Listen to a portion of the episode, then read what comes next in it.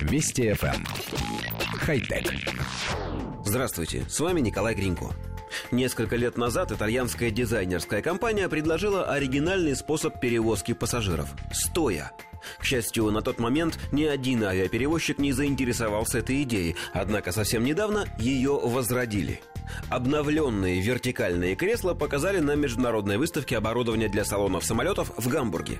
По мнению компании, нынешняя комплектация эконом-класса самолетов является слишком комфортной, поэтому фирма предлагает оборудовать салоны вертикальными местами для пассажиров Skyrider 2.0. Это позволило бы сократить расстояние между креслами с 70 до 60 сантиметров и разместить в салоне на 20% больше пассажиров.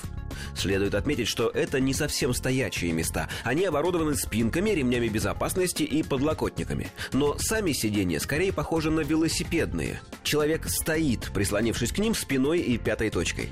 Компания-разработчик предлагает использовать такие кресла только на коротких рейсах. Пока энтузиазмом проникся только глава ирландского лоукостера Ryanair Майкл О'Лири. Он назвал эти сиденья барными стульями с ремнями безопасности, заодно призвав отказаться еще и от ремней. Коллектив редакции нашей программы считает, что все это полумеры. Но зачем городить стоячие кресла, если экономия при этом всего 10 сантиметров? Нужно вообще отказаться от каких бы то ни было кресел и набивать пассажиров вертикально, желательно как можно плотнее друг к другу. Тогда ремни безопасности будут точно не нужны. А кое-кто из членов редакции предложил вообще заливать их монтажной пеной для лучшей фиксации. Шутки шутками, но нам действительно не нравится идея. Дело в том, что сидячие места в авиалайнерах существуют не просто так. Самолет пока самый быстрый из доступных человечеству видов пассажирского транспорта. Кроме космических кораблей, но о них чуть позже.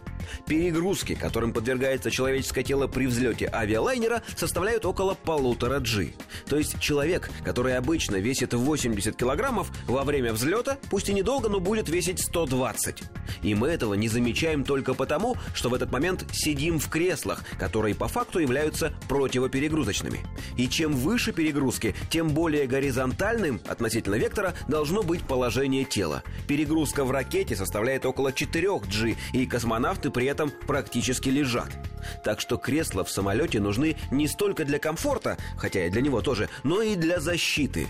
Летать стоя опасно для человеческого здоровья. Надеемся, что здравый смысл победит, и ни одна авиакомпания не станет перевозить стоящих пассажиров даже ради сверхприбыли. Хотя... Вести FM.